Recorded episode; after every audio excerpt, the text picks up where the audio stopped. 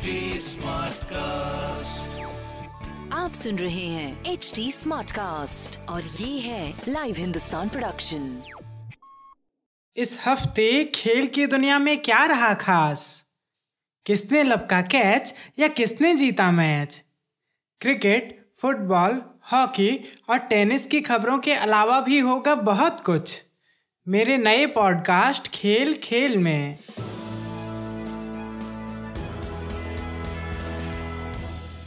नमस्कार, लाइव हिंदुस्तान से मैं हूँ रत्नाकर पांडे।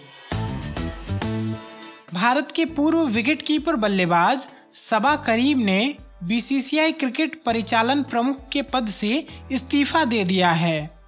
यह एक हफ़्ते के अंदर बीसीसीआई में दूसरा बड़ा इस्तीफा है। इससे पहले बीसीसीआई ने सीईओ राहुल जौहरी से इस्तीफा मांगा था। हालाँकि बोर्ड ने राहुल जौहरी को हटाने की वजह नहीं बताई थी। दक्षिण अफ्रीका में क्रिकेट नए फॉर्मेट में खेला जा रहा है। इसे three T C solidarity cup नाम दिया गया है।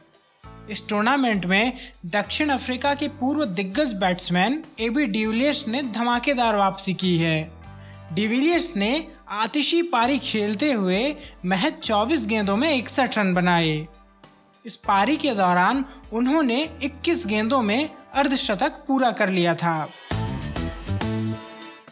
फुटबॉल क्लब एफसी गोवा 2021-22 में होने वाली एफसी चैंपियनशिप लीग में भाग लेने वाला पहला भारतीय क्लब बनेगा। अखिल भारतीय फुटबॉल महासंघ के महासचिव कुशल दास ने इसे बेहतरीन अवसर बताया है।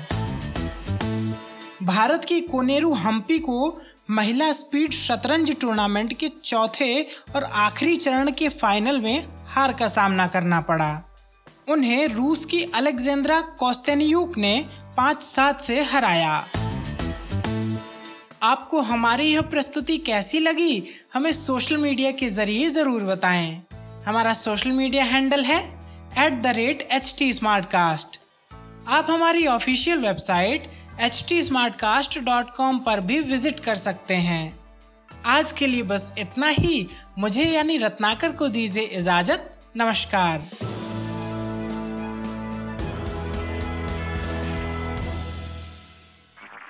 आप सुन रहे हैं एच डी स्मार्ट कास्ट और ये था live Hindustan production HD Smartcast.